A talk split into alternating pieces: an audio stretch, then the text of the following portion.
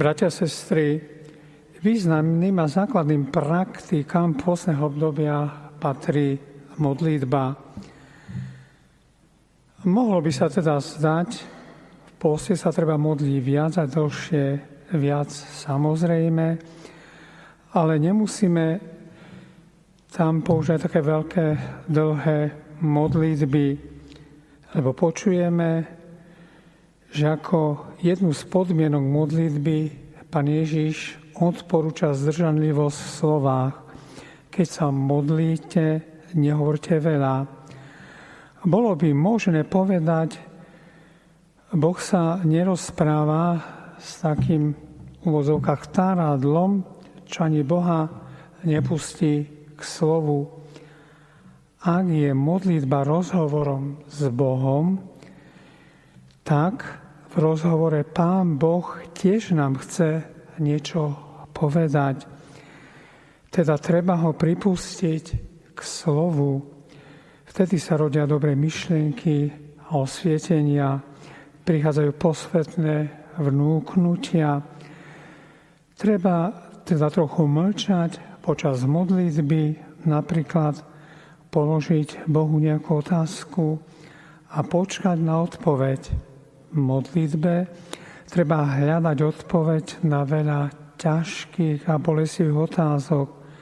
A túto odpoveď následkom reflexie dostaneme vtedy, ak sa môže zdať, že to my sami sme našli odpoveď, ale nie je to tak. To Boh nám odpovedal na našu otázku. Samozrejme, Modlitba, v ktorej je priestor pre mlčanie, vyžaduje viac času, ale tiež málo nám dáva modlitba, ktorú sa modlíme v rýchlosti a len z povinnosti. Nakoniec mlčanie dokáže byť hlasnejšie než krik, ako bolo v úvode. Svetý Augustín nás učí, že ľudská myšlienka je hlasnejšia pre Božie uši, než pre nás hurhaj na priestore, kde je veľa ľudí, napríklad na trhovisku.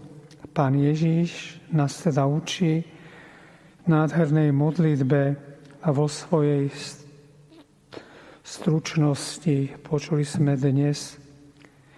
Jej sedem prozieb obsahuje všetko, na čom nám má v prvom rade záležať.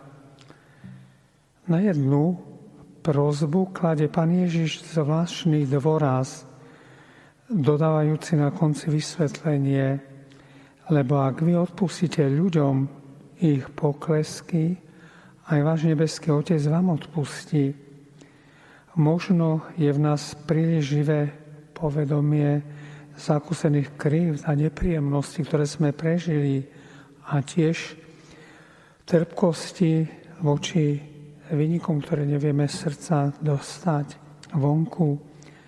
Modlitba Oče náš, ktorej sa obraciame na spoločného Otca a uvedomujeme si bratské zväzky medzi ľuďmi, je schopná odstaniť pocity nechutí, nahromadené v srdci.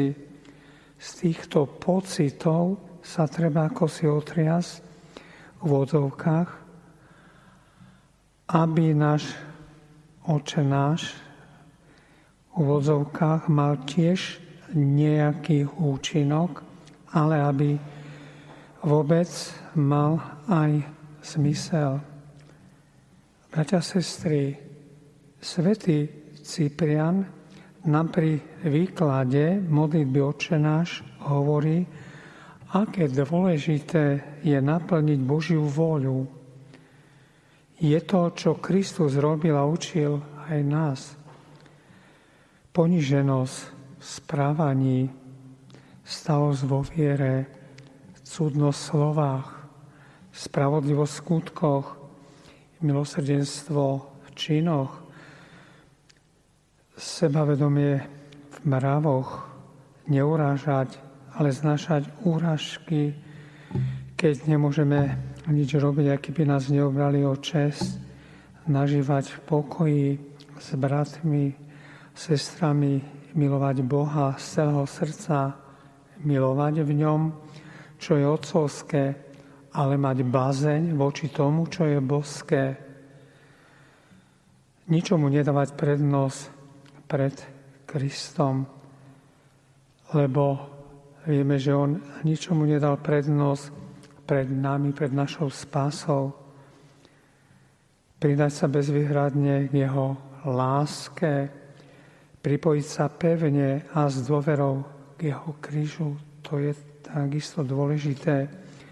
Tým, čo jeho čas napadajú, ukážeme vo svojich slovách vytrvalosť, ktorou ho vyznávame, v mučení dôveru, ktorú v neho máme, s ktorou mnohokrát bojujeme, ale v ťažkých chvíľach, v vozovkách, vo svojom umieraní, svojom veľkom strachu, trpezlivosť, aby